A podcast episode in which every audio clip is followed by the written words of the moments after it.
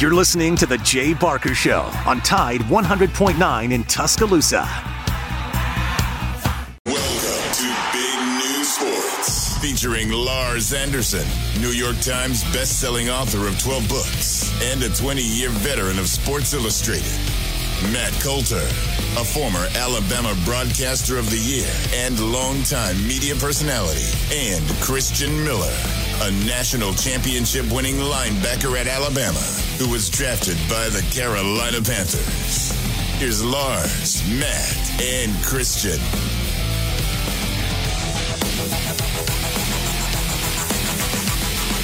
Wow.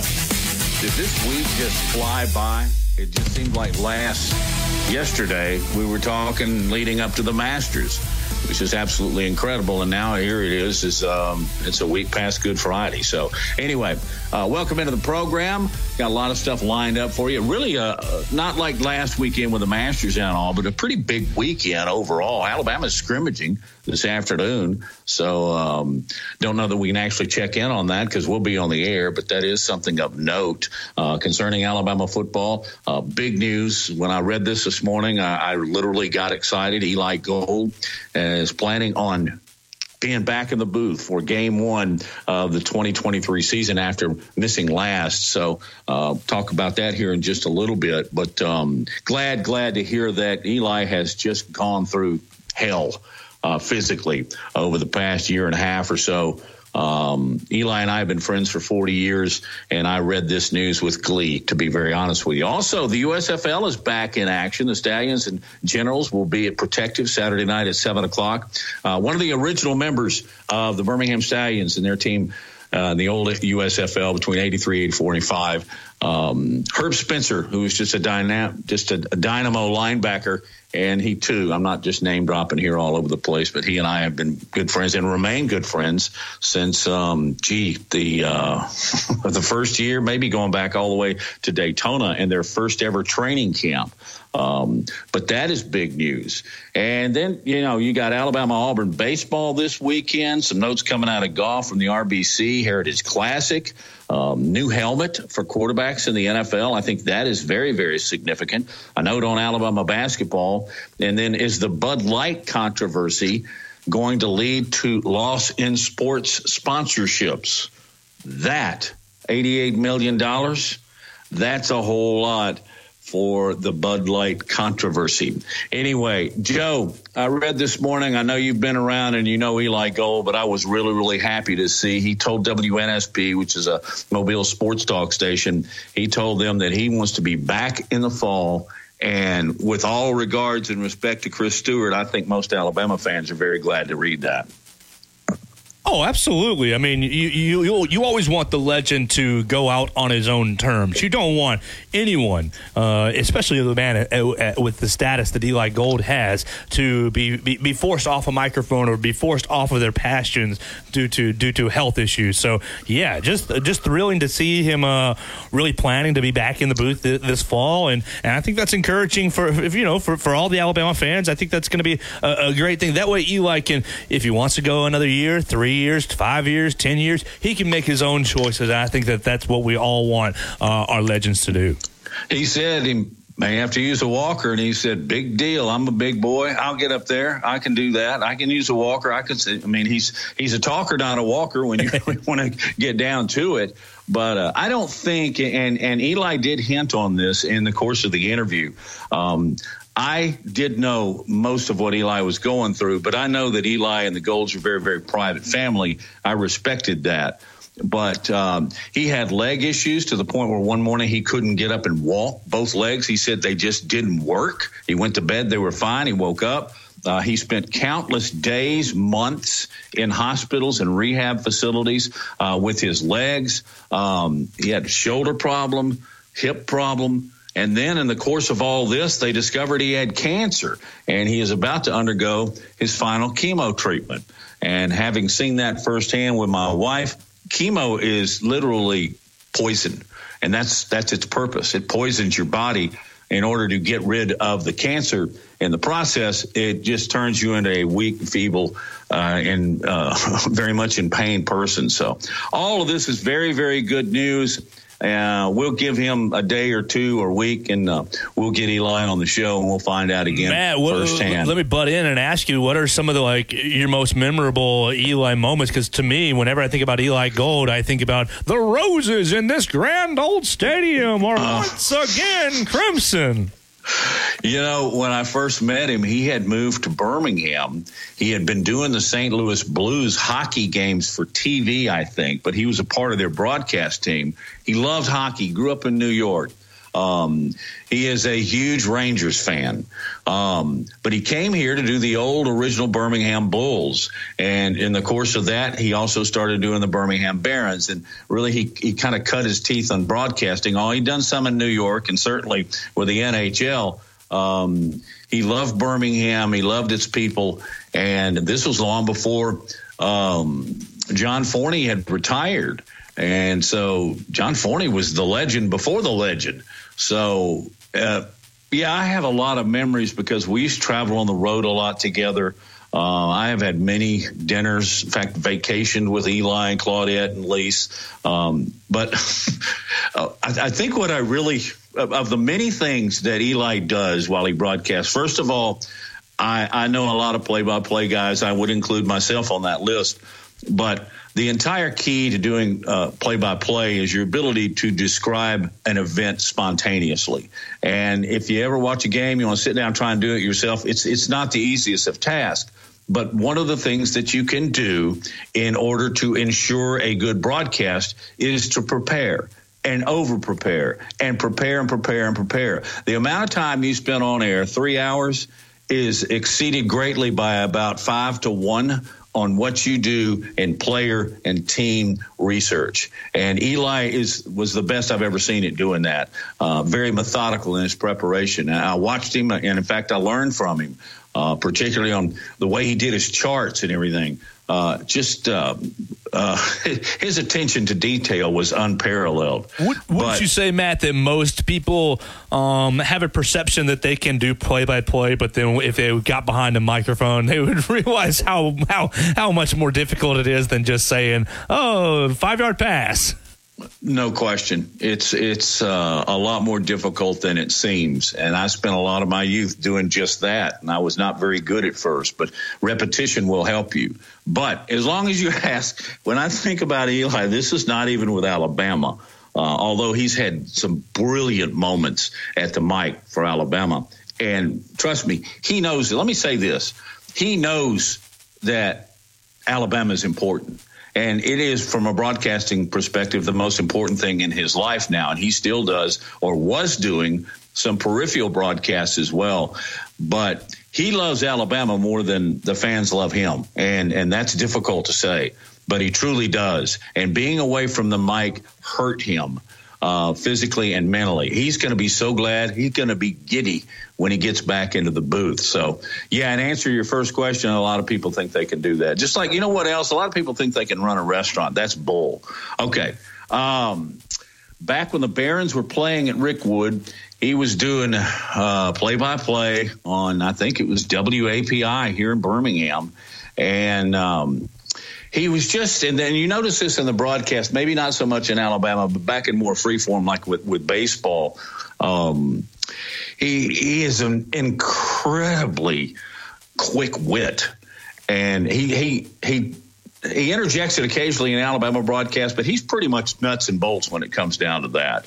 But during a baseball game, as you know, Joe, there's a lot of downtime, uh, not as much as there used to be. But for some reason, this line always pops into my head, and he's reading, you know, a card, uh, a promotion, a liner, and he said, in his uh, Brooklyn Bronx he's from Brooklyn. Um, he says uh, Tuesday night is Exchange Club night. Oh, I need to preface this. I'm blowing the lead here. Um, rare was the case that the Barons had a bad year, but they were having a horrible year and it was past the midway point of the season. And Eli was reading his card, and he said, "Tuesday night is Exchange Club night here at Rickwood Field." And he paused and he went, "Gee, I hope we get Nashville." it's still funny. Christian, what do you what, what do you remember about Eli Gold, and just what's it going to mean to you to have him back in the booth? I know that you did some work this past year on, on, on sidelines, but Eli was not a part of a part of that. So, kind of, what about you, you, What were some of your experiences with him when you played here, and then I guess uh, your prospects of working with him in the future?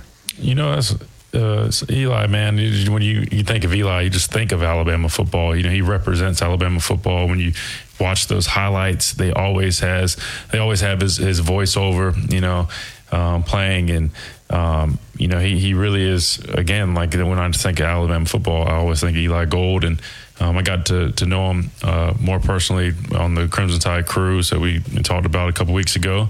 Um, he was there, and I got to hang out with him there. And uh, you know, he's just a phenomenal person. And uh, even though he wasn't uh, a part of the broadcast this past season, when when I was working with them, you know, after my first game doing the sideline report, and he actually. Um, reached out to someone and asked for my cell phone number and gave me a call personally and awesome yeah just to tell me that he was listening and he thought I did a very fine job and he was uh, extremely proud of me for um, you know doing so well and, and, that he's looking forward to uh, hopefully being able to work with me. And um, that meant a lot to me coming from him because, again, we're talking about a guy who's.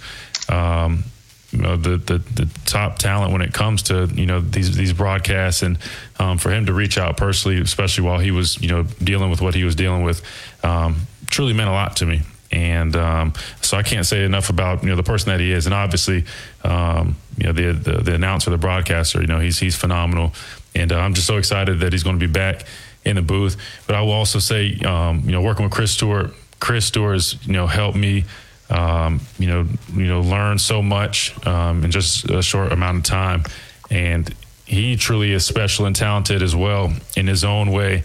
And I know a lot of fans have really appreciated appreciated his efforts and the the job that he's done filling in for Eli so I really do, and I know they will find a role and, and you know figure out you know what works out best. But um, I really hope everybody can still be involved and included because I think um, there's so much talent among uh, you know the, the broadcasters here, and uh, I think everybody should have a you know a, a role carved out for them because everybody is so deserving. And I think we have a, a really great team over there um, with the Crimson Tide Sports Network. So I'm, I'm really fortunate to be a part of it. And Chris Stewart will slide back into his role, which was pretty prominent in the overall length of the broadcast, too, uh, given the fact that uh, Eli is going to return in fall of uh, 23. Good news.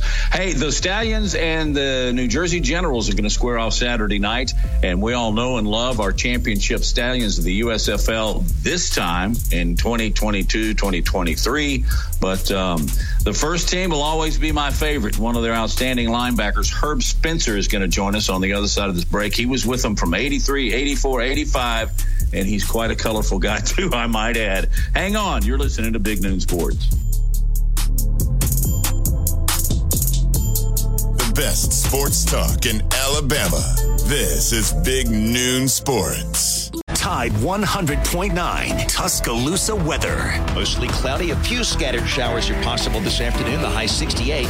Tonight, clearing with a low at 55. Tomorrow, partially sunny and warm, the high 81. Sunday, a good chance of showers, mainly during the morning hours, the high 68. I'm James Spann on the ABC 3340 Weather Center on Tide 100.9. It's 65 degrees in Tuscaloosa. The best sports talk in the state. Tide 100.9 and streaming on the Tide 100.9 app.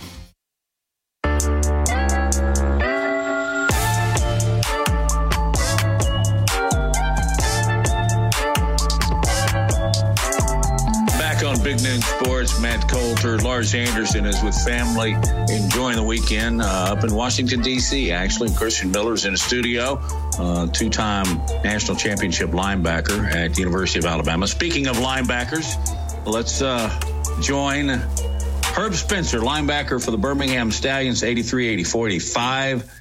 He is the uh, pride and joy of Newberry College. Herb, it's Matt and the gang. How are you? Hey, Matt, I'm doing great. Doing great. You're coming in town for the opener tomorrow night. Um, are, are special things going on? I know they they're having a pep rally downtown. I think right now. Well, it's exciting. Uh, we a group of us got invited to come in, and they're calling it uh, "Honor the Legend," and uh, we'll be downtown and um, be on the field before opening kickoff, I believe. Who else is coming? I think uh, uh, Jackie Klein will be there, Buddy Aydelette, uh, Joey Jones will be there, uh, our general manager, Jerry Sklar, uh, will be attending, and I believe there might be one or two others, but I'm not sure who that is. Wow, you know that's a reunion for guys in the media too, because uh, man, you guys were so much fun to cover. What do you? Re- what's? Walk me through this, Herb. I don't think I've, in all our conversations ever asked you about this. What did you get? Did you get a phone call from Rollie? How did you find out you were even going to be in the USFL? Well, they they had territorial drafts back then, Matt. It depended on where your college was located or where your last NFL experience was, and mine was at, the New York Giants. And so the New Jersey Generals had my rights. So I was actually in camp with the Generals. And the day they signed Herschel Walker, they uh, and brought him in. They traded me to Birmingham. So, you know, my story is they couldn't afford both of us. They had to ship one of us off. So they they actually sent uh, me and another guy to Birmingham for one guy. So I got traded for half a guy. And uh, right after camp broke, I woke up and I was at the hotel on top of Red Mountain, and I was now a Birmingham Stallion. So that's how that went down. Herb, if you were able to, to catch some of the Stallions games uh, from this past season, how would you say they compare to your time um, playing for the Stallions? Well, I think you know, for those individuals playing on the field, it was probably much the same. I mean, you're getting a chance to to get paid for something you've been doing all your life, and now you're a professional football player, and that's meaningful in itself. You know, within that league, uh, our league was a little more unique in that there was uh, individual ownership, and there was there were wealthy individuals who were very competitive, and uh, it opened up an alternative for those players from the NFL, like Joe Cribbs, Cliff Stoudt, Jim Smith, Jim Kelly.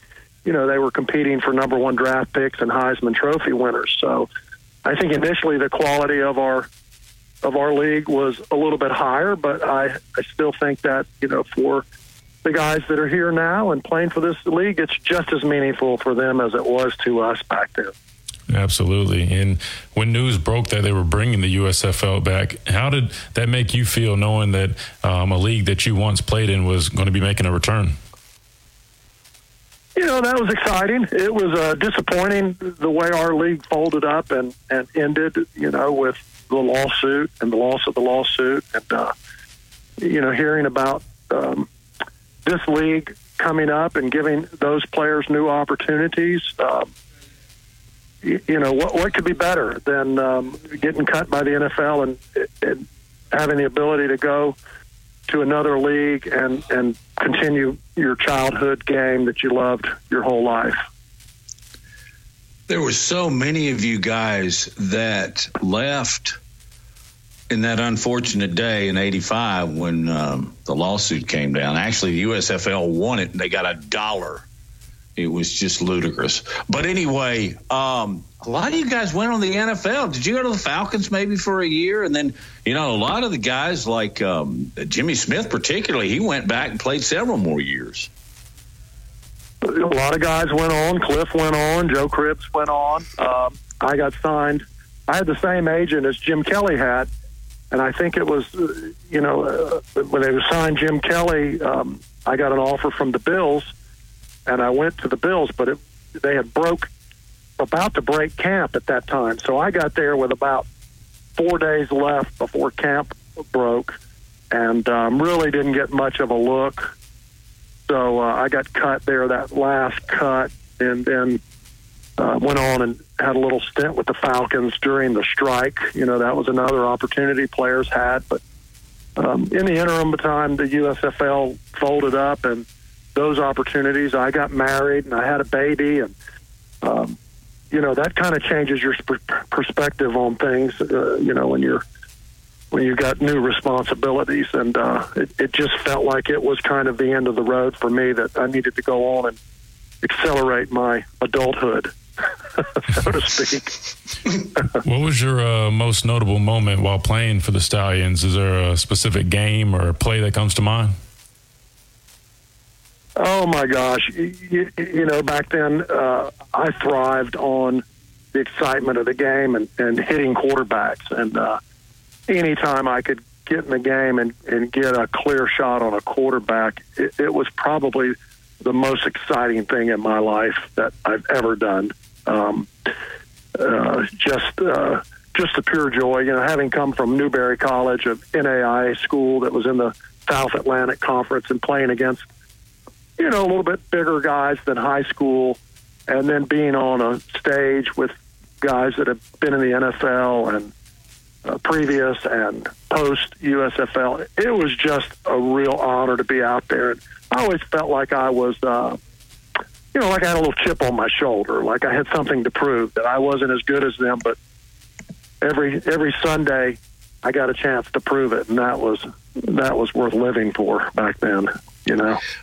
Uh, continuing on uh, sacking the quarterback, because both you and my partner Christian Miller have done that for a living. But um, how many of your sacks would have been flagged in today's football? well, you, you, know, it was funny. In 1985, they op- we opened camp, and the coach got up to the podium and he said, "You know, we we did pretty good last year. We led the league in offense. We were number one in rushing. Our defense was number one. We you know, we're second in this, we're third in that. And one area of concern is we had led the league in personal fouls, and we had 17, and one guy had 14, and all of my teammates turned and looked at me. And um, you know, it's a different game now, and uh, a lot of uh, a lot of my sacks I think would have been flagged, uh, and a lot of my hits were borderline late, but I called it playing through the whistle, and um, you know, that was my motivation was always play through the whistle. But if I if I ran ten or more yards and got close to a quarterback, you can bet I was going to take a shot on him. Rightfully so. are there any? I earned my flags. yeah. are there are there any um, when when you look back on it? Are there any any moments that you think, man, uh, if I could just go relive that that one, right? I, I, I want to I want to kind of you know dig deeper on, on the USFL. Like, what what was it really like playing uh, in the USFL? Was it because you spent some time in the NFL as well? Was it pretty was it pretty similar or comparable um, that you would say? I think it was very comparable. You know, the top ten percent of the teams in our league, I think, could have competed in the NFL. I think we could have with the lower echelon of the NFL. I think the Philadelphia Stars could have. I you know, they were certainly the elite uh, of our league. Um, um, you know, so I think the quality of our league from the from the mid to the top was was as good as the bottom of the NFL and could have could have competed there. Sure do. You played you played for an old school offensive line coach, uh, one uh, Super Bowl championships with the Steelers and Rollie Dotsch, and um, one of the toughest, hard nosed coaches I've ever been around. But uh, he was also a very compassionate man. You know, as a as a media member, I learned from Rollie. Let me give you a real quick quote. We were sitting around, uh, and he was about to sing "Oh Danny Boy." You, you know what that means, Herb? Uh, yeah. It, it means yeah. that the uh, the Irish whiskey had come out God, what a, what a pleasure he was to be around, particularly in those moments. But we were talking about the media, and he said, you know, Matt, here, here's the deal. If I'm winning, I don't need you, and if I'm losing, you can't help me. And I've remembered that all my life from a coaching, and that's from a player standpoint too. But that was very typical of Rollie Dotsch. Do you have some thoughts and just reflections on Rollie Dotsch? Well, Matt, those times in Birmingham were the best times of my life. And Rollie Dotsch was a man who demanded respect, but he also gave you respect. And he bonded with you every day during stretching exercise. He would walk around and he would converse with you about your life, about your things. He was interested in you as a human being, not just as a football player, what you could do for him. And um, you know, he was he was like uh, the compassionate father that uh, I never had. I had a father, but he was the mean coach that was always out, you know, coaching the team and uh, getting me away from my mother so he could beat up on me a little bit. But Rollie was a guy who, you know, if you if you kept your nose clean and did what you were supposed to do, Rollie gave you respect as a human being, and, and I tell you what, most players love him and, and really missed him when he passed away early back then. When you watch today's game, are there any any rule changes that you uh, would like to see made, or um, anything that you feel? Um, you know, you watch the XFL and they experiment with, with some different things um, that we might be uh, seeing implemented in the NFL. Are there any any things that you might want to see implemented moving forward in today's game?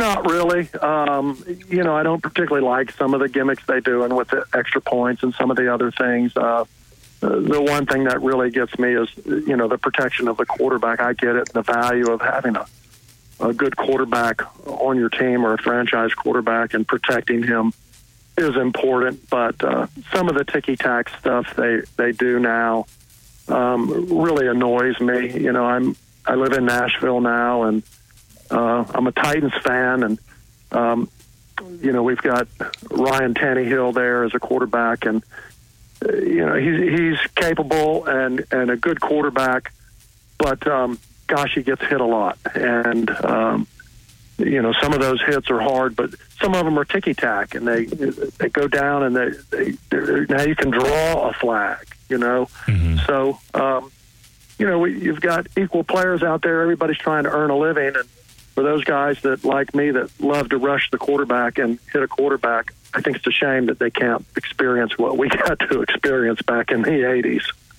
What was your favorite pass rush move?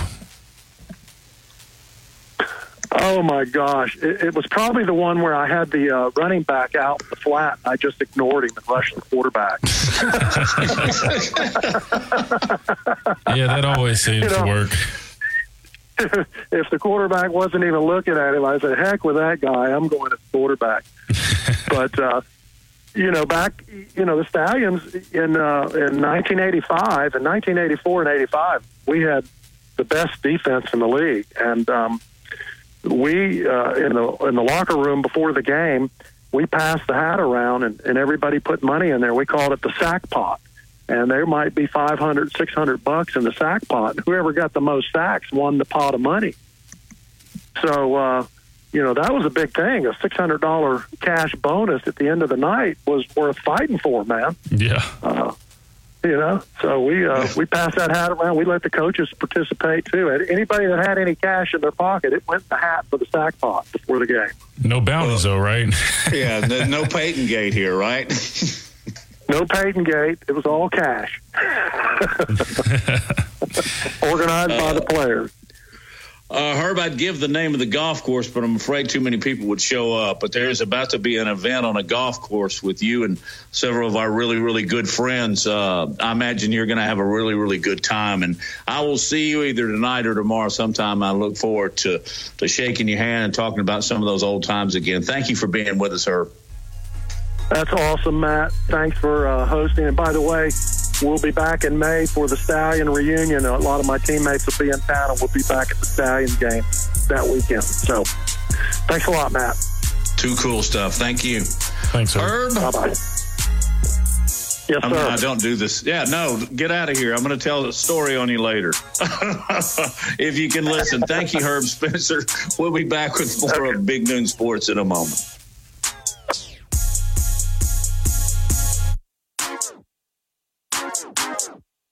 Town to the Plains, this is Alabama's most in depth analysis on the SEC. This is Big Noon Sports. The best sports talk in the state. Tide 100.9 and streaming on the Tide 100.9 app. Hey, DC here to World Championship team covering a national championship team. The best sports talk in the state. Tide 100.9 and streaming on the Tide 100.9 app.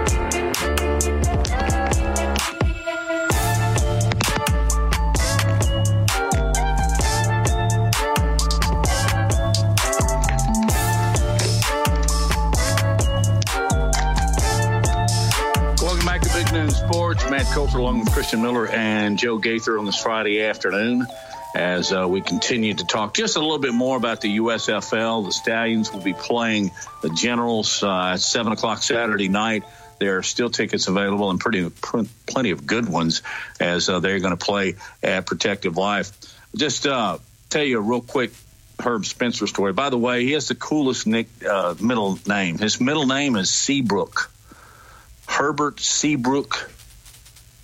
it's just it's a great name, Spencer. So uh, back in the day, uh, we were all about the same age. The media guys, a lot of us were the same age as the players. In fact, a lot of the players, like Joe Joe Gibbs and Cliff Stoudt, were older than us. But we had a softball team, and they joined our softball team. And Cliff played, Pat Sandin played, Tom Banks, the legend, played, um, and Herb played and we're we're a good team. Uh, we competed at a very high level here in Birmingham, but we welcomed them with open arms. But I, I found out real soon difference between a baseball player and a football player, which I played a little baseball, but um, Herb ended up in left center, and I was a left fielder, and I was you know I was okay.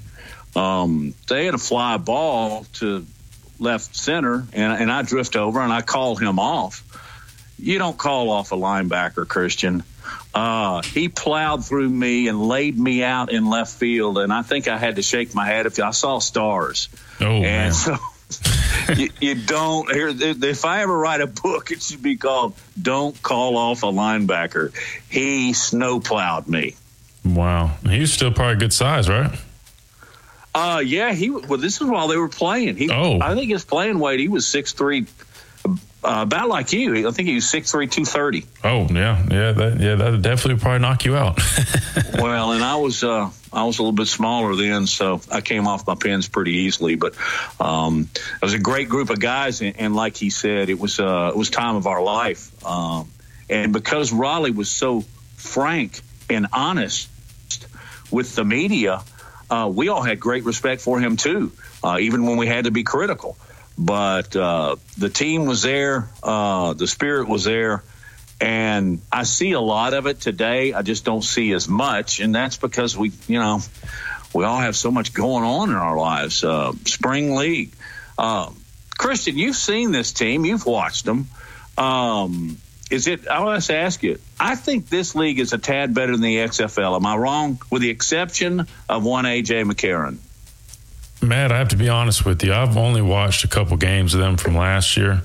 Um, probably not enough to really gauge, you know, uh, give them a fair assessment between the two.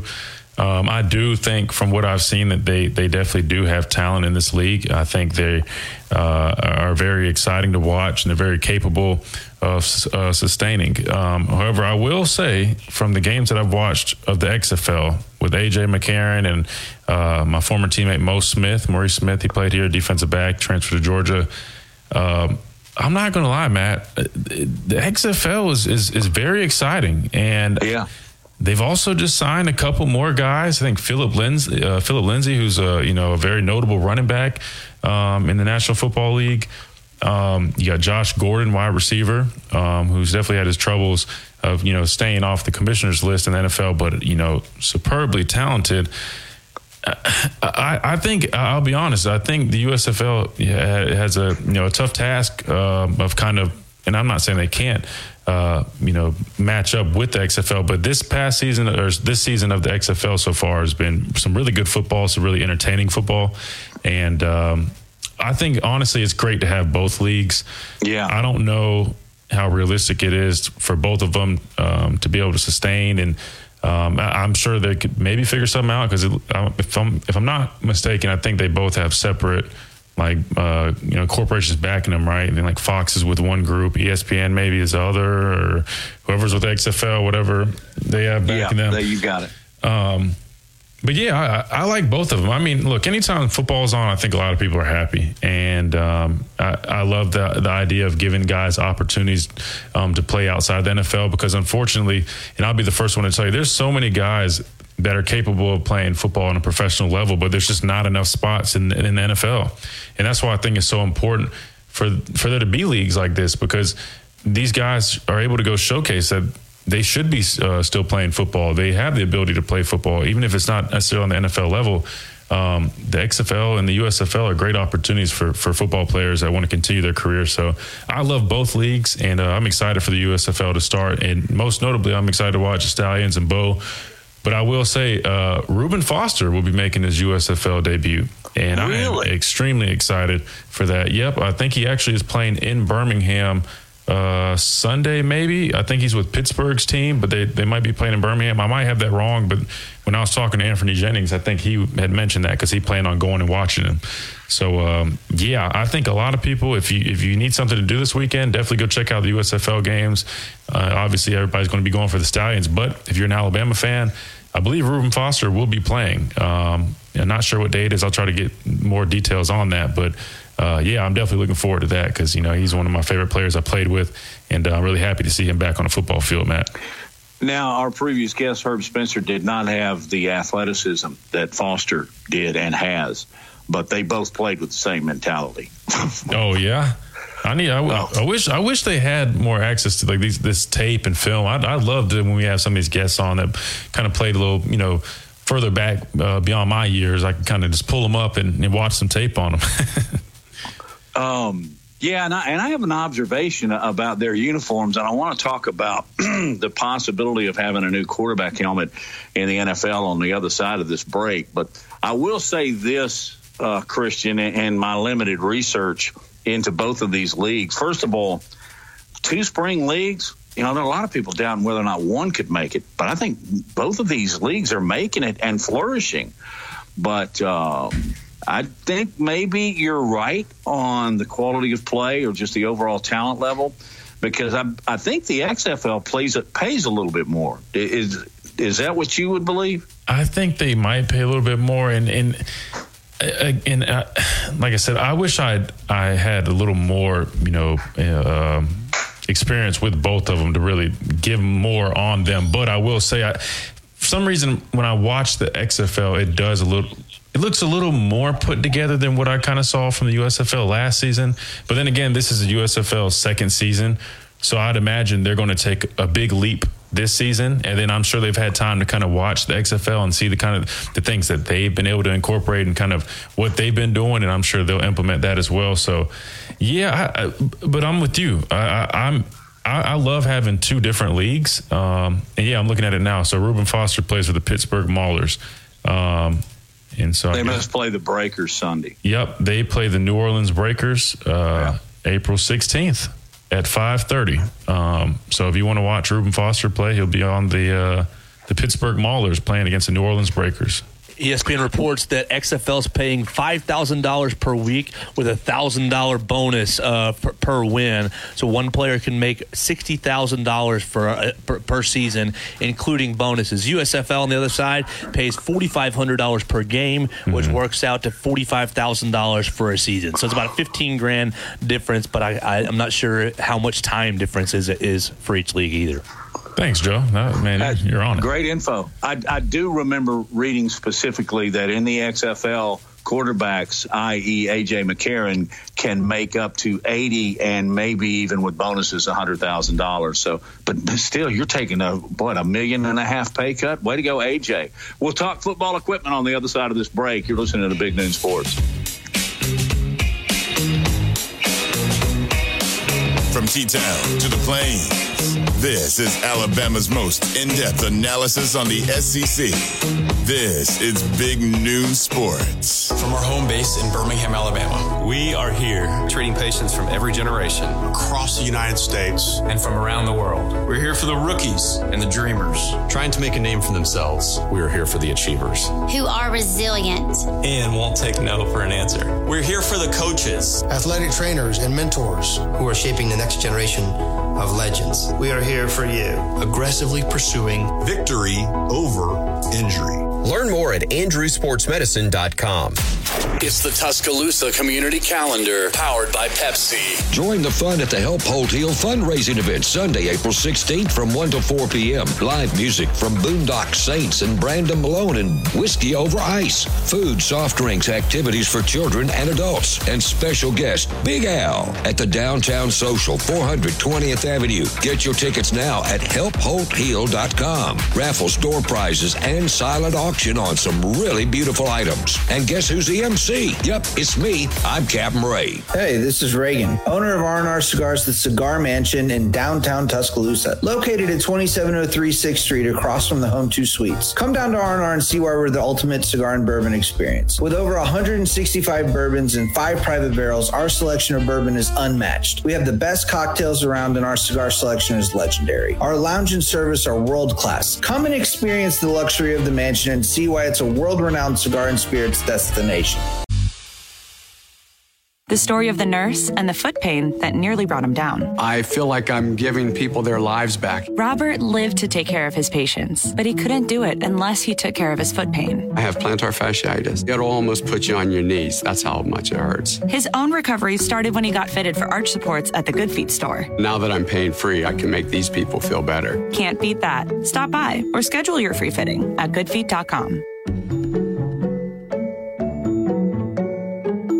probably seen their clothing around town on game days, but check out Christopher Mobley on the strip. It's luxury game day apparel redefined. It's the only place in town where you can find Todd Hoops apparel, clothing designed for the modern day entrepreneur, golf enthusiast, and athleisure fanatic. They've got Peter Millar, Fiore, Grayson, and Mizzen. And if you haven't tried the Mizzen Main dress shirts, you've got to. You can find them at 1410 University Boulevard on the strip. Also, they've got a great e-commerce site at christophermobley.shop. So check out Christopher Mobley, luxury game day apparel redefined.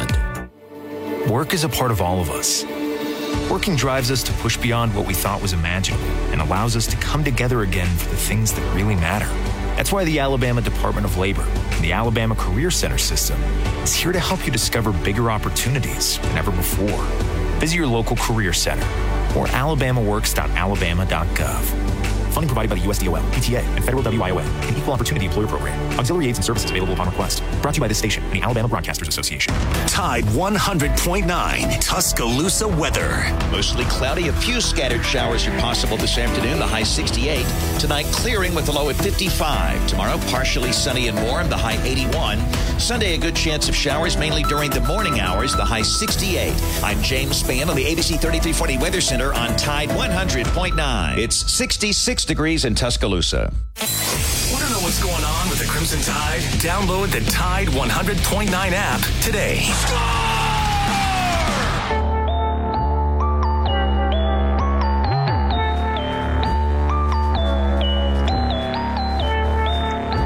Back on Big Noon Sports, Matt's along with Christian and Joe. Appreciate all of you dialing us in. Remember, we are available online now. Website, bignoonsports.com. Also, we have a Twitter account at Big Noon Sports. All pretty simple stuff. And if you're listening through the stream, we appreciate it very much. We have our main affiliate there in Tuscaloosa, but also over in East Alabama with Anniston and Gadsden. We appreciate everybody uh, listening in. And uh, by the way, tell your friends uh, we're here every day from noon until 2. So thanks to that.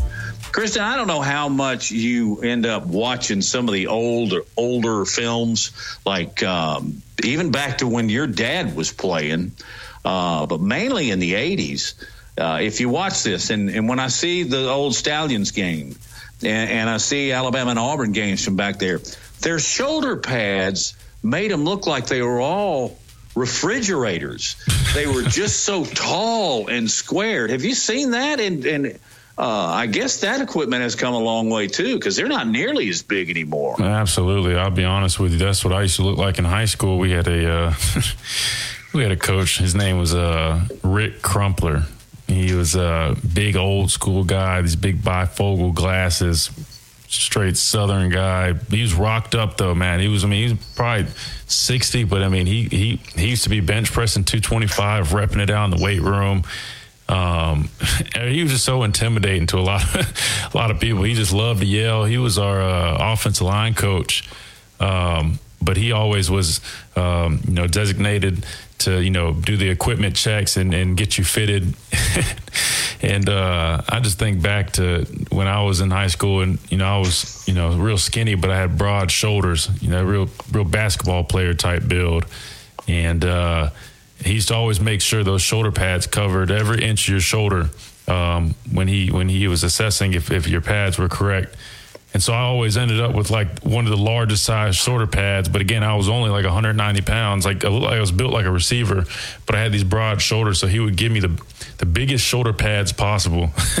so, so, I look so I look so awkward sometimes. I look at these pictures. I'm like, I, I, look. It made me look massive, but underneath those shoulder pads, I was only 190 pounds. But I'd have like three X shoulder pads, and Coach Crumpler would make sure they'd cover every part of your shoulder. But yeah, they've come a long way because um, once I started getting older, I used to try to go for the smallest pair of shoulder pads I could find, pretty much, but still have that coverage. That way, I was able to have the protection I needed, but I liked feeling mobile, right? I didn't want to feel all stiff and and not being able to move because these pads are flopping around. Like I remember the old big pads we used to wear. Used to when you'd run, you'd feel them yeah, flopping on clap. your shoulders. They'd clap on your shoulders. Like nowadays, guys have these little shoulder pads that barely even cover um, I mean, I'm talking about they. I mean, you barely can even see them. Um, everything is just getting smaller. It seems like um, in terms of pads. You know, guys barely wear. I remember when I was a kid, used to wear butt pads, hip pads. A hip pad used to hang up out of the pants. I'm sure you've seen that. Remember yeah. playing Pop Warner, hip pads be hanging out, sticking out of your pants, out of your girdle. Knee pads are so bulky. I mean, knee pads are about the size of thigh pads. And uh, man, it's just changed nowadays. You know, guys cut knee pads where they're probably two by two um, in in size, and you know don't really wear butt pads anymore. Yeah, the game's just changed so much. I'm sure it will continue to change.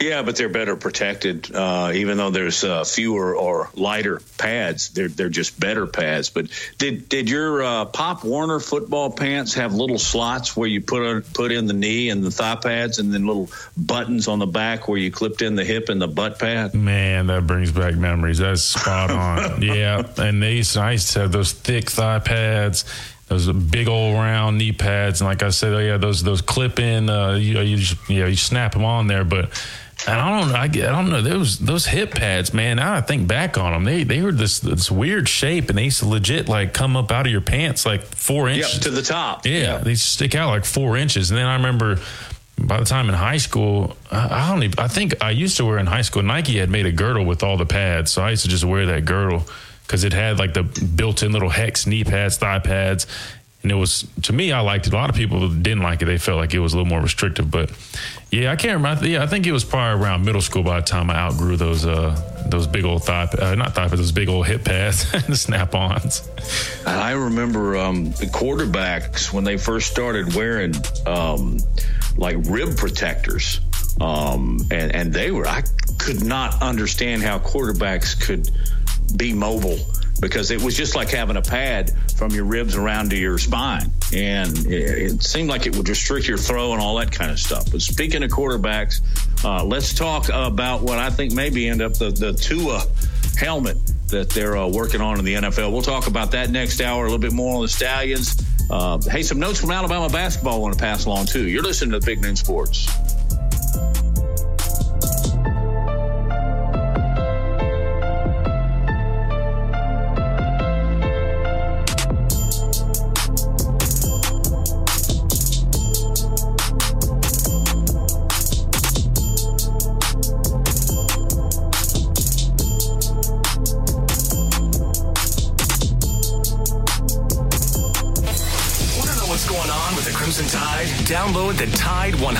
100.9 app today. Hey, this is Reagan, owner of R&R Cigars, the Cigar Mansion in downtown Tuscaloosa, located at 2703 6th Street across from the Home 2 Suites. Come down to R&R and see why we're the ultimate cigar and bourbon experience. With over 165 bourbons and five private barrels, our selection of bourbon is unmatched. We have the best cocktails around and our cigar selection is legendary. Our lounge and service are world class. Come and experience the luxury of the mansion and see why it's a world-renowned cigar and spirits destination. You've probably seen their clothing around town on game days, check out Christopher Mobley on the strip. It's luxury game day apparel redefined. It's the only place in town where you can find Todd Hoops apparel, clothing designed for the modern day entrepreneur, golf enthusiast, and athleisure fanatic. They've got Peter Millar, Fiore, Grayson, and Mizzen And if you haven't tried the Mizzen main dress shirts, you've got to. You can find them at 1410 University Boulevard on the strip. Also, they've got a great e-commerce site at christophermobley.shop. So check out Christopher Mobley, luxury game day apparel redefined. The universal truth of women's shoes. The cuter they are, the more they hurt. You have to put your best foot forward, and if your best foot is an ugly shoe, oh my goodness. Lise Ann thought she had to choose between looking good and feeling good until she got fitted for arch supports at the Good Feet store. Now I can wear the shoes that I've picked out because I like the way they look, not because they were comfortable. Good Feet relieved her pain and her fashion dilemma. Stop by or schedule your free fitting at goodfeet.com.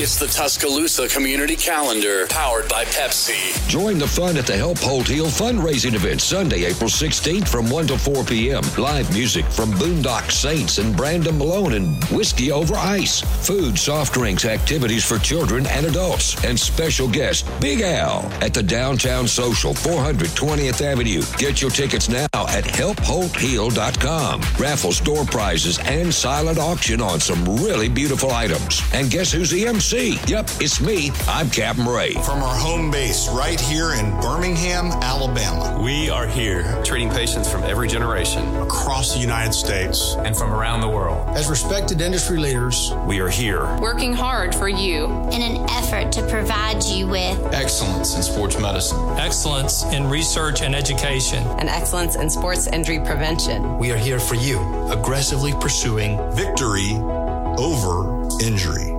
Learn more at andrewsportsmedicine.com. Coming up, Coming up on the game with Ryan Fowler. Coming up on the Friday edition of the game, we'll feature Pete Fiutak, collegefootballnews.com, Brent Beard, all part of Free For All Friday, sponsored by Brian Harden Construction. Brian Harden Construction, Free For All Friday starts at 2 o'clock right here on the game on Tide 100.9, the home of Alabama Crimson Tide Sports. The longest running sports program in Tuscaloosa. The game with Ryan Fowler. Weekdays from 2 to 6 p.m. on Tide 100.9 and streaming on the Tide 100.9 app. A national championship team covering a national championship team. The best sports talk in the state. Tide 100.9 and streaming on the Tide 100.9 app. WTUG HD2 Northport and W265CG Tuscaloosa. Tide 100.9 and streaming on the Tide 100.9 app. Welcome back to Big Noon Sports with Lars Anderson, Matt Coulter, and Christian Miller.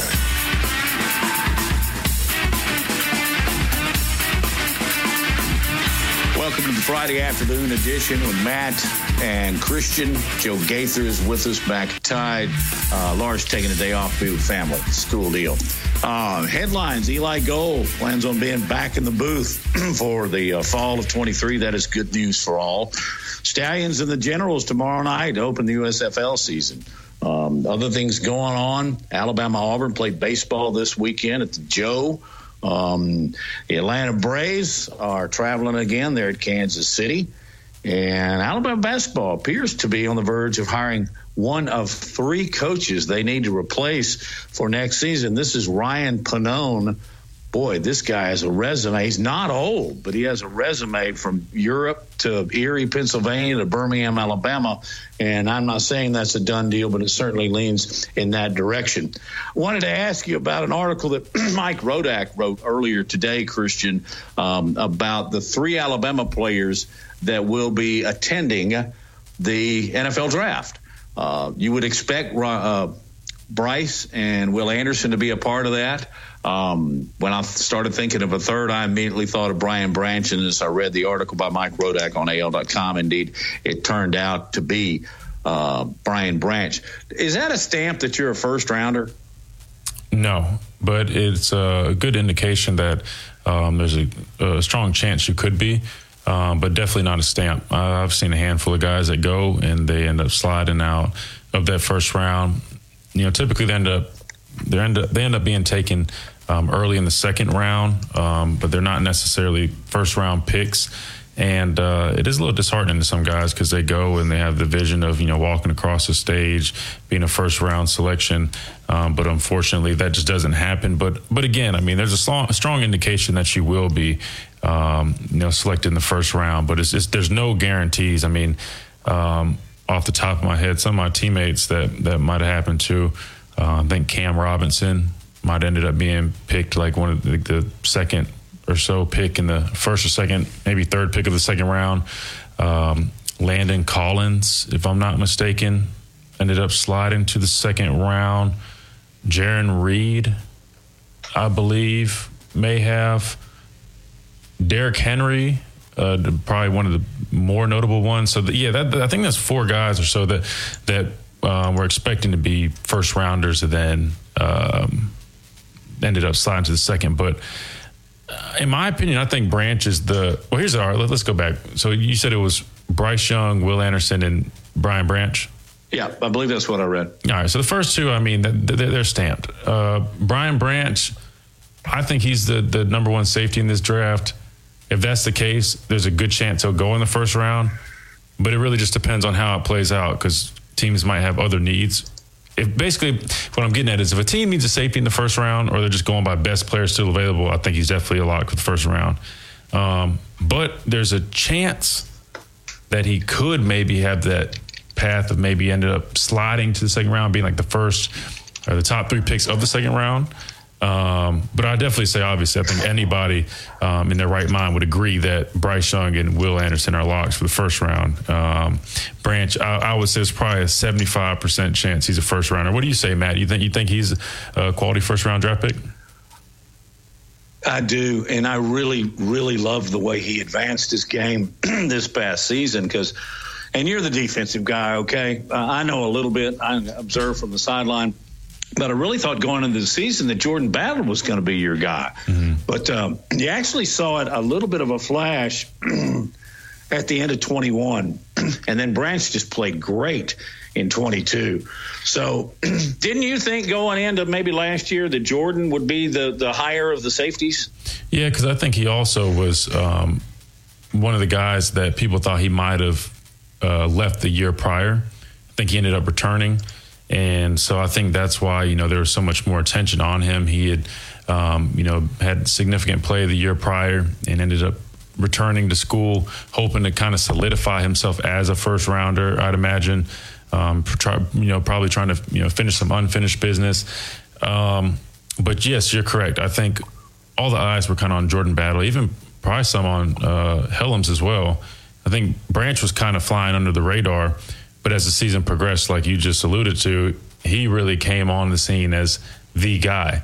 And I think, you know, the biggest reason for that was anytime you just watched Alabama's defense play, he always just stood out, right? And those are the type of guys that they that separate themselves. And I know that seems kind of obvious, but it's true though. When you turn on tape, you might say you, you turn on tape to watch, you know, a defensive end. You're, you're going to watch Will Anderson but you keep seeing 14 flash on the screen. Those type of players, you know, have that it factor because you're going to watch somebody else, but they just keep showing up. They keep showing up, and I think he was that guy uh, to a lot of these scouts and a lot of these uh, uh, personnel members of these organizations. I think all eyes were on Will Anderson of that defense, but they just kept seeing 14 show up. They see him showing up in the run game. They see him being brought on these blitzes, uh, pressuring the quarterback, you know, delivering big sacks um, you know, high point in the football, you know, really good in coverage, you know, really good technique with his coverage, so many pass deflections, just an all uh, all around overall just baller, right? And he can just play football. That's what he's he's good at. He's just a, a great football player, and uh, I, I, really think that he solidified himself um, to be worthy of the first round pick, and and uh, I, think he's going to have a tremendous. Uh, NFL career. Kind of reminds me of somebody like the Honey Badger almost, uh, Tyrann Mathieu uh, kind of yeah. just really dynamic, um, physical guy. Um, he's obviously a little bit bigger than Tyrann Mathieu. Um, but you know, again, talking about a guy can kind of do it all. You can bring him on blitzes, he can drop in coverage, hold his own, um, help you out with run support. There's really not much that he can't do, and uh, I think he definitely made himself a lot of money uh, this past season. You know, if I just got my count right, and I'll give the website proper, NFLDraftBuzz.com, mm-hmm. they have either 13 or 14 Alabama players predicted to be drafted. Wow. That's not free agents, but I want to go through a couple because you know, some of these guys are ranked maybe a little higher than I thought, some a little bit lower. Mm-hmm. But the next guy on this is Jahmyr Gibbs. Um, you just don't find speed like that every day, and that's why he'll probably go second round. Absolutely. I mean, and my comp for him would be Alvin Kamara. I know a lot of people say that, but I think it it rings true when you just turn on the tape, you watch Jahmyr Gibbs. Um, he's just so dynamic. Talking about a guy that that's kind of like a you know human joystick, so elusive, will make you miss. But what really sticks out to me is well, well, two things. One, you really can line him up anywhere. I mean, you could put this guy in the slot. He's a mismatch nightmare, trying to have linebackers cover him. Strong safeties are going to struggle trying to cover him. Um, you really can move. You can send him in motion. Just do so many different things with him. He catches the ball great out of the backfield, but he also runs really well between the tackles. But what I think uh, really separates him is, if, is his speed, man. If you watch him when he makes those cuts, his breakaway speed, man, is second to none. I mean, he he is just so tough to uh, to keep up with. And and again, he makes these cuts just look so easy, so effortlessly. And I was out there at pro day and uh, just looking at the faces of these scouts and coaches that were watching him because he just moves so so well right i mean it's he just he makes it look so easy great footwork and he just glides it, it, it, you can't even believe he's moving so fast but yeah i definitely think uh, that makes a lot of sense I, I think that's yeah, you could even see him. He's the type of guy that I wouldn't be surprised if somebody. Obviously, I think the running back that a lot of people are paying attention to is a guy from Texas. I think there's a lot of buzz about him. Oh, Robinson. Being, yeah, yeah, yeah. Now I think he's going to be the first running back taken. Um, so second round seems likely for uh, Jahmyr Gibbs, just because running backs typically don't go in the first round too often. Um, but if somebody again, it just takes one team to fall in love with you, and they feel that he could really, you know, help them out, and they don't really have an area of need. Um, that they feel like the first round uh, is where they need to get that that player, then I can see him going. I mean, just imagine, Matt, if you take a guy like Jahmyr Gibbs and, and put him in an Andy Reid Chiefs offense, right? You're saying, I mean, to me, like that would just be unfair. You give a, a guy like that. Now I know they drafted that that running back from last year, Pacheco, I think, and uh, he was phenomenal for them um, last season. But still, though, I mean, it, it's if you're a team like the Chiefs, one of these teams that has a lot of weapons, has a lot of guys already, right? I wouldn't. I wouldn't count out, you know, a guy like Jahmyr Gibbs, but that's just me. Just because I know the impact, somebody with his, uh, you know, just ability and his athleticism, I, I know the impact that he could make on a team like that. This is a good topic, and we've only touched on three or four or five of the players. By the way, this particular website indicates that uh, as many as five players, like you were just talking about, as many five Alabama players could be among the first 32 selected. So that's a positive thing, and there's no question that you say this just about every time. Is man, how how good does that look on recruiting when uh, all these high school players are watching the NFL draft, as you know they're going to as they're going to do? Hey, we'll continue uh, going through some of these guys because draft is what is it next Thursday? Have I got that right? I think so. Uh, oh, and that's yeah. man Tuesday. Tuesday. There two I go. Thursdays. Oh, two Thursdays. Sorry, Joe. I was trying to read you. I'm sorry. Uh, two Thursdays. Two Thursdays. There we go. Um, man, has that become a, a, a, you know, what do they call it now? Appointment. Oh, yeah. Um, and people now have parties. I did one last year. It was great. Oh, yeah. Have a party. Let's eat some steak and drink some beer. Uh, I'm not going to go into beer right now. Um, although there is uh, there's word that Bud Light may lose some really major sponsorships in sports. I don't know if I want to go political today, but we are going to come back in a minute on Big Noon Why Sports. not? yeah, let's go.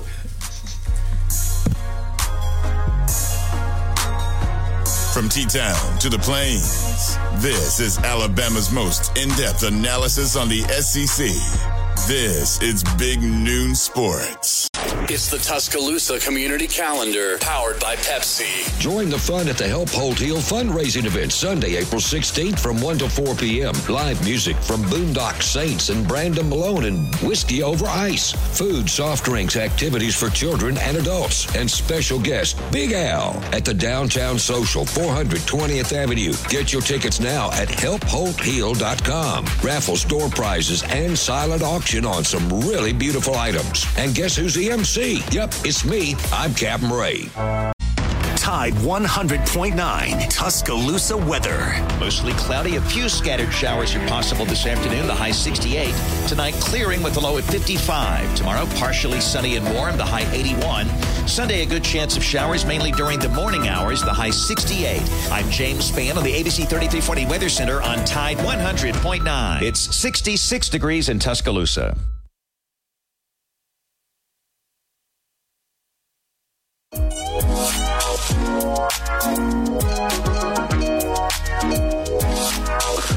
Back on Big Noon Sports, need to make a correction here. Said as many as five Alabama players could go in the first round. That actually is four. Uh, Jordan Battle is predicted to go mid second. So the first five, first four from Alabama would be Bryce, Will, Branch, and Gibbs. After that, I'll just name the other players they expect to be drafted. This is not uh, signing free agency. Uh, I mentioned Battle. Then you got Eli Ricks, who I never really thought came into his own um, at Alabama after his transfer from LSU, and he might go into the NFL and play ten years. Uh, Henry Toa uh, make mark that one, Christian, because I want to come back to him. Uh, you like Byron Young, I do too. Tyler Steen, the offensive lineman, and um, um, Okior, um, Emil Oki, is it Ekiyor uh, Jr., DJ Dale. Cameron Latu may be a steal. Uh, DeMarco Hellams uh, and Jaylen Moody are all listed on this particular website inside the top picks for seven rounds and 32 teams. I want to go back to Henry To'oTo'o. He is uh, he was a leader. He's a smart player. Um, he looks to me like a guy that could go and play 10 very, very successful years at linebacker. And from what I remember, he was he got banged up a little bit. He's pretty durable too, which you better you better be if you're going to play linebacker in the National Football League. Yeah, and uh, what what stands out about Henry, he's a very instinctual guy, very smart football player. Um, two really um, important things, critical things to be a um, a good linebacker, and uh, I think he exemplified both of those he's a guy that came in from Tennessee. He had a lot of success at Tennessee, transferred here, and uh, he caught some flack from some of the fan base. Um, and again, it's, it's it's one of those things where I think people are pointing fingers, but he had no easy job, right? I mean, this guy was the commander of the defense. Um, you know, trying to help other guys out, and, and I kept telling people he he's still even you know, he might not have been perfect but he still was the nucleus of that defense. And if you removed him, I'm telling you, you know, they would have kind of fell apart because the way this defense works is you got to have a guy to be able to command and know what he's doing and get guys lined up and you know reiterate you know the, the messages to the, guys in the front and the back and uh, I think he did a good job of that. So yeah, Matt, he's a great leader, very instinctual guy, very smart football player that I, I could definitely see him having a good uh, NFL career. Um, probably will make a great impact on special teams. Talking about a guy who also plays special teams here while being a starting line, middle linebacker. Uh, so I, I, definitely see him, you know, playing some special teams in the NFL. You know, you know, earning a role at the linebacker position and uh, having a good NFL career as well. Let's go to Young inside. Uh, you and I, I think, talked about him last year when we were doing our Tide pregame shows. It, uh, he, he's a mess in there. Yeah, yeah. He, um, you know, he wore 47 like I did, but you know, off the field, man, Byron is such a very, you know, he's, he's a, a, very good. Person, very humble guy, very respectful guy. He's also a really good leader, really good guy to have in your locker room. Um, but on the field, I think he's the guy that flies on the radar too. You know, his pass rush ability stands out. Um, very good with his hands. Um, I think that's what stands out to me.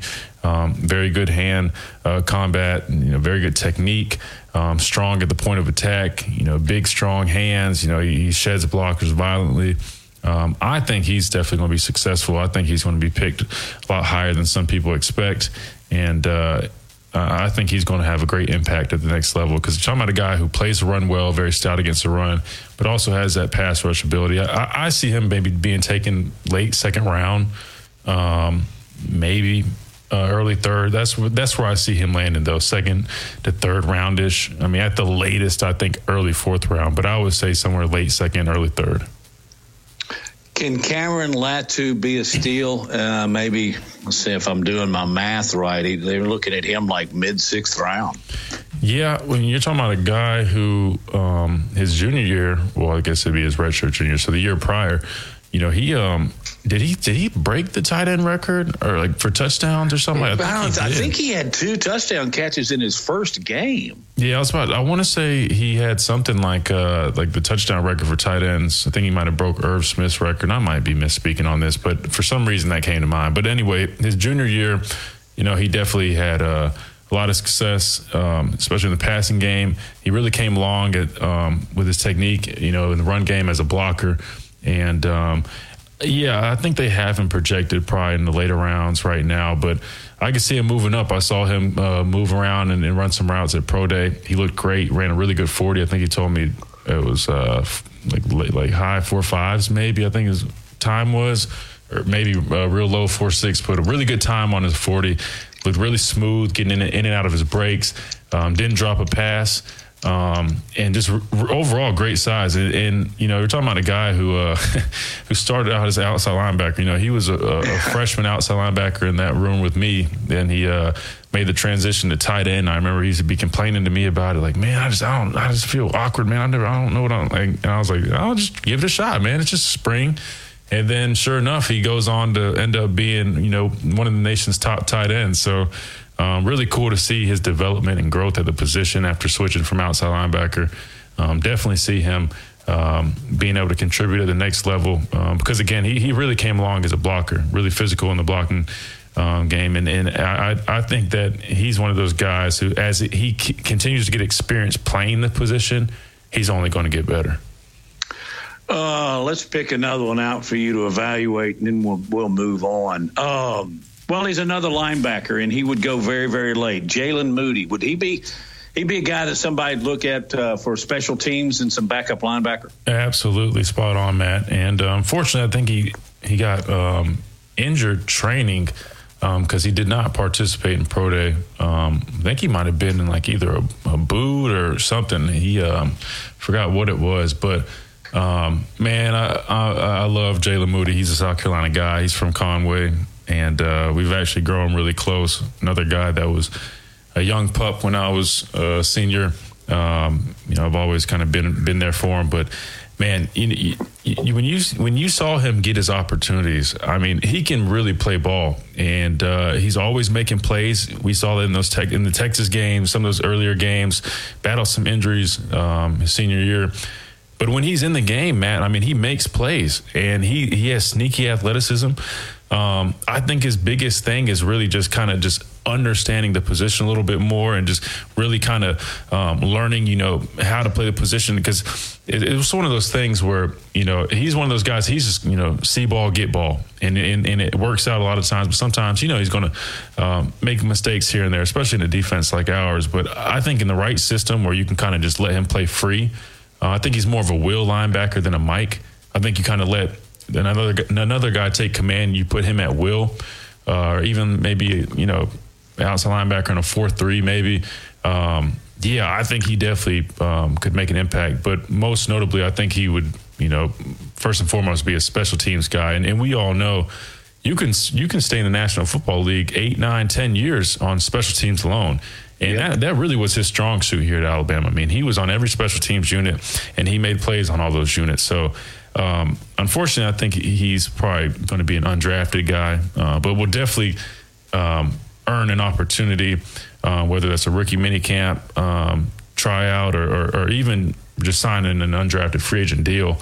Um, but you know, and I've talked to him about this. It's it's not about you know where you go, but it's about what you do when you get there. And uh, it doesn't matter if you're a draft pick or undrafted guy all you need is an opportunity. And if you go and, and show up and show out at a rookie mini camp and go in to a training camp uh, for a team and show that you have value on special teams at the bare minimum, you have a great shot of making the roster, and that's all that matters. So uh, I think, you know, if he can do that, I think he has a great shot at, uh, you know, playing in the league. Do you think guys like him, and not just with the University of Alabama, but other teams as well, are because you know, like when you're a kid, you're high school, you, all you dream about is playing in the NFL. But do you think now that we have two active spring leagues that you don't put that first and foremost because you want to play in the National Football League? But is that option? I would think that that would that's a good thing, a really good thing for guys that want to come out, make five thousand dollars a week, get better, learn the schemes, learn the coaches, learn the, the professional style of play. Yeah, um, but just knowing the way these guys think, I, I think in their head is they're they're they're playing in the NFL, and um, I, I'm sure um, at some point they'll have to come to that decision if you know if they if they want to continue to play football. There are these leagues, which is a really good thing. And uh, and it's not just a, an end all thing if they go play in these leagues. I think what we're also seeing now is these leagues could also be a great bridge for guys that initially, you know, don't make an NFL roster their first or second year, but then they go into these leagues, the XFL or the USFL, and they go out there and, and and they're showing you know that hey you know I can compete with the best of the best you know I'm um, obviously better than a lot of guys in this league. I deserve another opportunity in the NFL so I think that's the best way to kind of approach it that I'm going to go and see what I can do um, with my opportunity in the NFL if it doesn't work out that first year I'll fall back on a spring league and uh, maybe I can go out there and prove myself enough to earn another opportunity. But yeah, I, I think that is at least in the back of these guys' minds that that know they might be a fringe guy that you know might have a shot in the league, but might not necessarily be guaranteed um, a, a, great opportunity. They at least know that hey, there's some spring leagues that I'll be able um, to join where I can make some money, continue to play football, doing what I love, but also maybe you know if I play well enough, earn another opportunity to go back to the NFL. Well, it's going to make for uh, appointment TV uh, next Thursday. Uh, we'll go over some other parts of the draft as we lead up to next week, uh, because certainly there are uh, players from Auburn all around the SEC and the nation that uh, are going to be hearing their names called as well. We'll talk about that.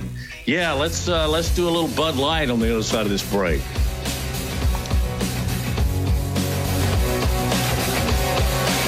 This is the Big Noon Sports Network.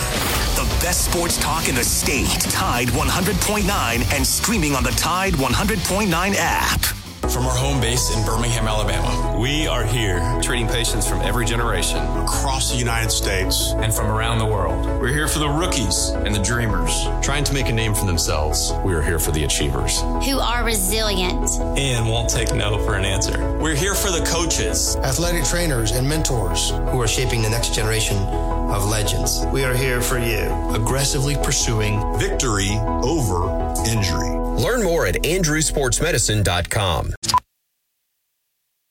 The universal truth of women's shoes. The cuter they are, the more they hurt. You have to put your best foot forward, and if your best foot is an ugly shoe, oh my goodness. Lise Ann thought she had to choose between looking good and feeling good until she got fitted for arch supports at the Good Feet store. Now I can wear the shoes that I've picked out because I like the way they look, not because they were comfortable. Good Feet relieved her pain and her fashion dilemma. Stop by or schedule your free fitting at goodfeet.com. My brother in law. A national championship team covering a national championship team. The best sports talk in the state. Tide 100.9 and streaming on the Tide 100.9 app.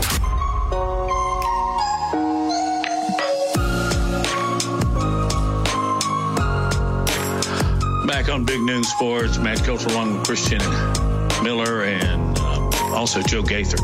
Uh, just a quick note because I think this is just uh, shows you that the effort that all of football, particularly the uh, National Football League, is putting into player safety. Particularly, so we don't know anything about this concussions and, and the protocol, and uh, it's uh, some of the results of the continuous blows to the head have uh, well, they've it's ended in death you know, and uh, that's it's, it's extremely unfortunate. The NFL has developed or has uh, okayed the use of a new helmet, and and I'm not making light of the subject at all, except listen to the name of this helmet. It's the Vicus Zero Two Matrix helmet. Christian, how'd you like to say that over and over again? Is that it? Vicus Zero Two Matrix?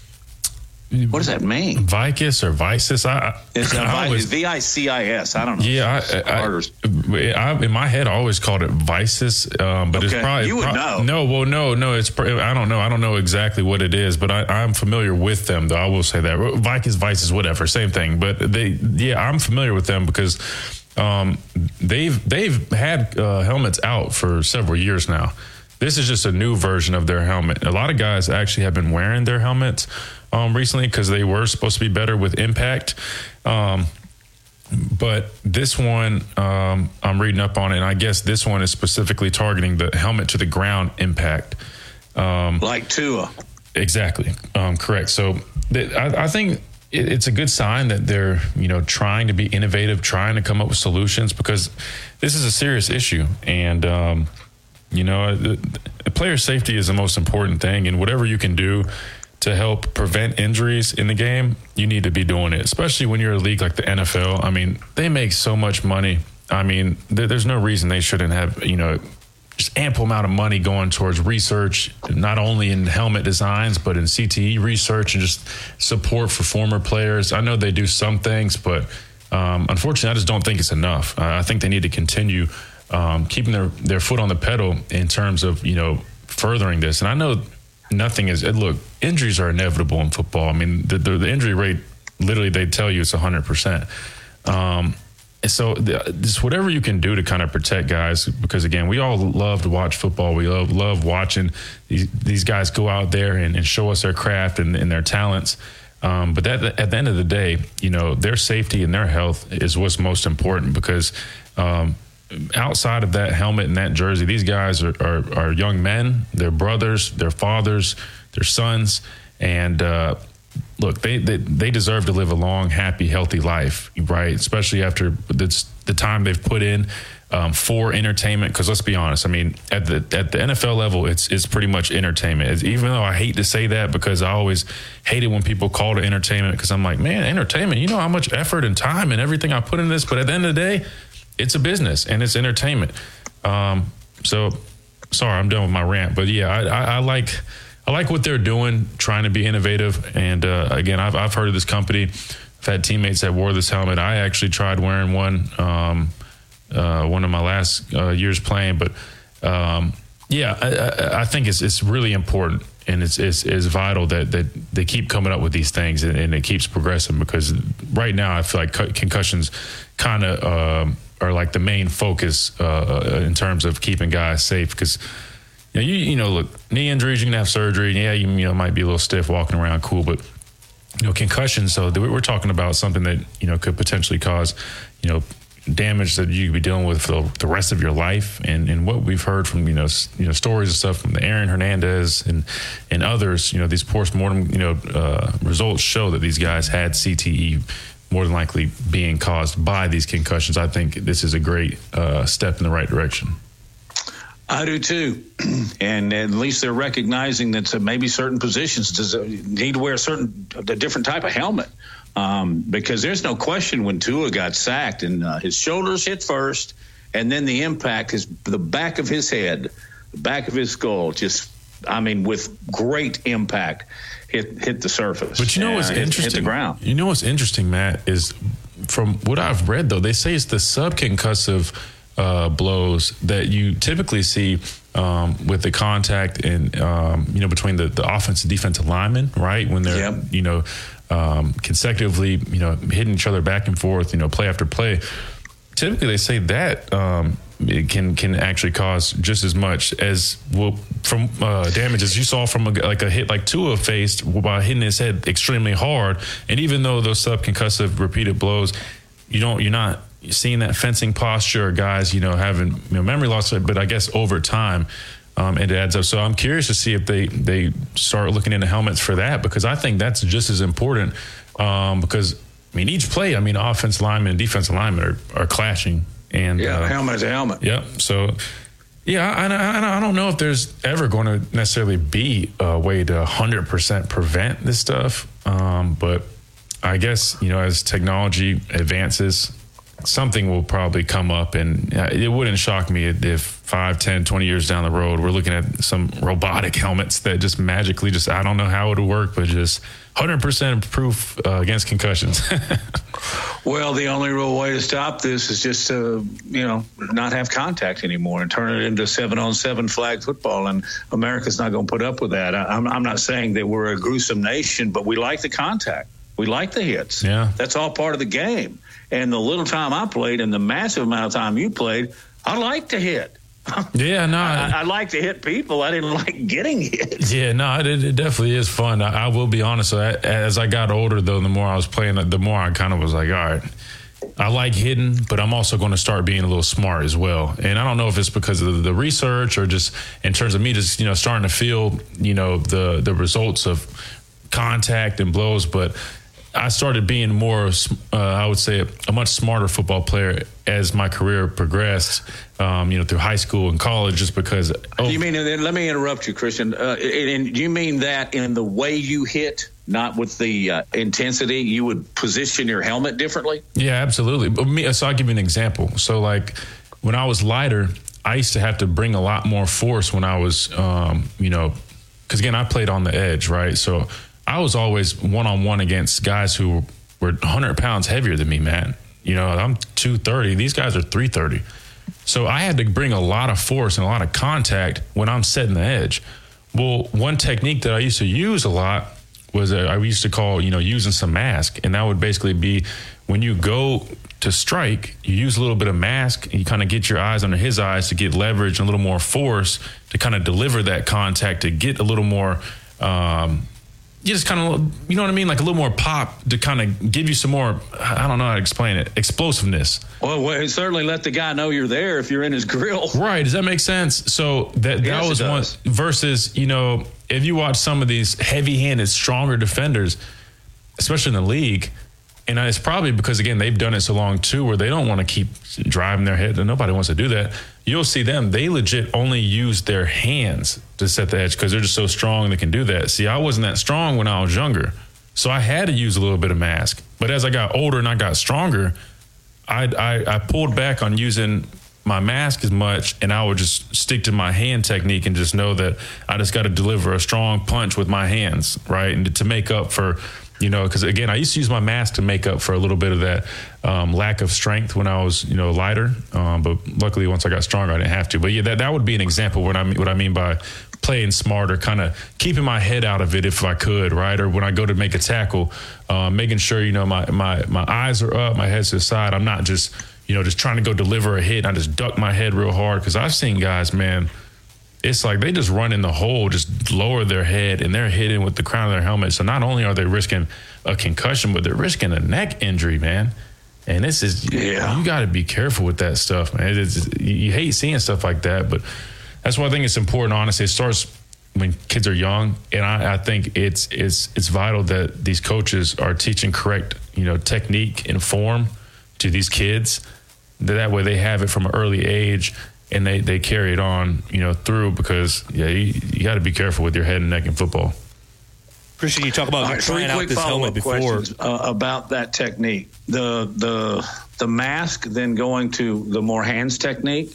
Was that coached to you? Did Christian Miller figure that out? And when you switched that particular method, did you lose your pardon the pun? Did you lose an edge? Um, so it was kind of it was kind of coached to me, yeah. Um, it, and that's kind of where it kind of came from. Like it was almost like a like a like a tip, like you know what I mean. Like you know, try using a little bit of mass, kind of you know, get better leverage and add more of a punch. You know, add some more some more thump to it. Uh, I guess you could say, but um, yeah, that uh, yeah. I, I, but to answer your question, did I lose some of that when I stopped using that technique as much? Yes and no. I mean, was I jacking a guy up off my initial strike? Um, sometimes, yeah, but realistically, what I learned was, I mean, it was almost overkill, right? I mean, there's no need to like, I can still set the edge just fine and get good knockback with my hands. You just have to have play with good leverage and get a good strike with my hands. So, yeah, I mean, but but there was times, but if you did use your mask and got a little more in his grill, yeah, I mean, you might really jack a guy up. But again, regardless, the edge is still set. And if anything, you almost put yourself at a disadvantage because when you're that close in contact, you're giving them the ability to grab you and hold you. Versus True. if you play with your hands only, you play with extension, especially a guy with long arms like me. I didn't need to be that close because all it did was promote me being held. When I played with my hands more and used my length and extension, kept guys off off of me, and I could use my outside arm free technique which is what you're supposed to do when you're playing on the edge. So basically, you strike with two hands, you get extension with your inside hand, you lock out, and you keep your outside arm free that way. And the running back does bounce ball because you're supposed to get the ball kicked back in the inside when you're setting the edge. But if he does decide to bounce it and test your edge, you got your outside arm free. That way, you can still make a play with that that outside arm, or violently shed him, then get off the block and make the tackle. Great stuff appreciate you bringing that from the edge. Hey, I promise we are going. To, we are going to talk about uh, the potential of Bud Light. Uh, people dropping them as sponsors, and one particular one that's written about, and I know I have an affiliation with them, so I am not saying this is true, but one that's being reported is out of NASCAR, and uh, the money's uh, kind of mind-boggling. We'll talk about that and wrap up this show this week. Uh, Big Noon Sports.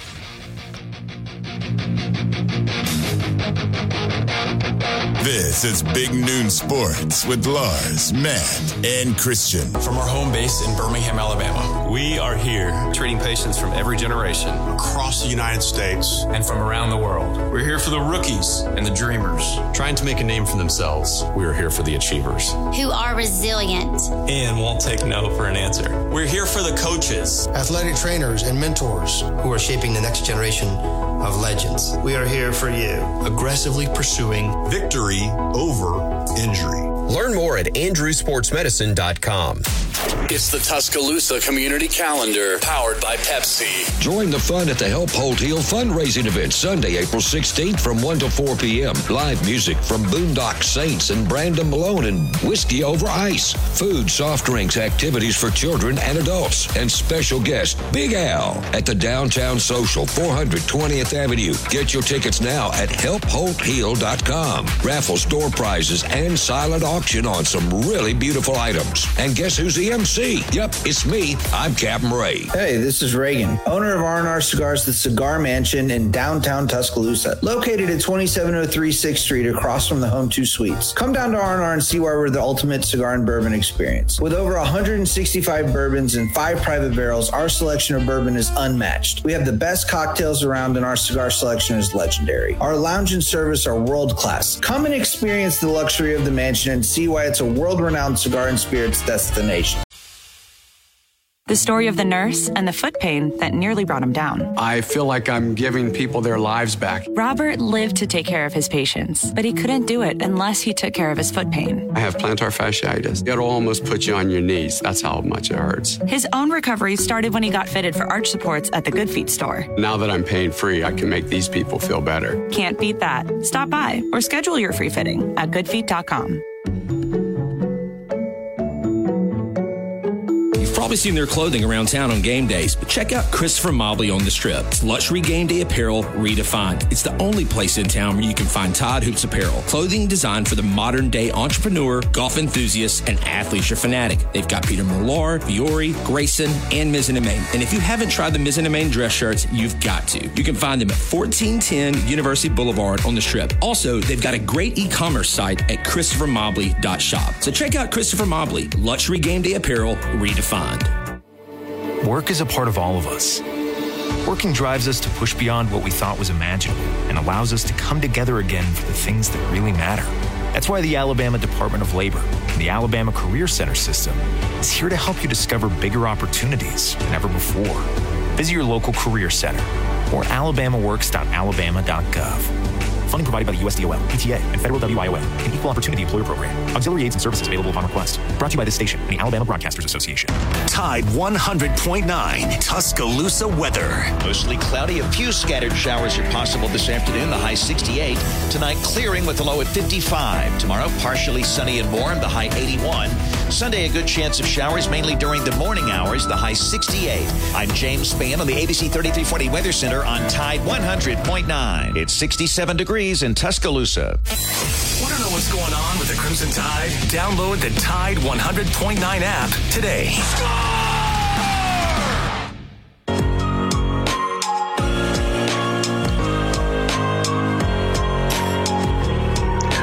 Let's wrap up the show and uh, get a little political here with uh, what's happening with Bud Light. We're all familiar with transgender blunder as far as marketing is concerned. Which the minute I saw this, um, not that I'm uh, you know some great forecaster, I knew this was going to blow up in their face, much as I did 40 years ago when Coca-Cola tried to bring in the new Coke, uh, which is the only thing I can compare this to.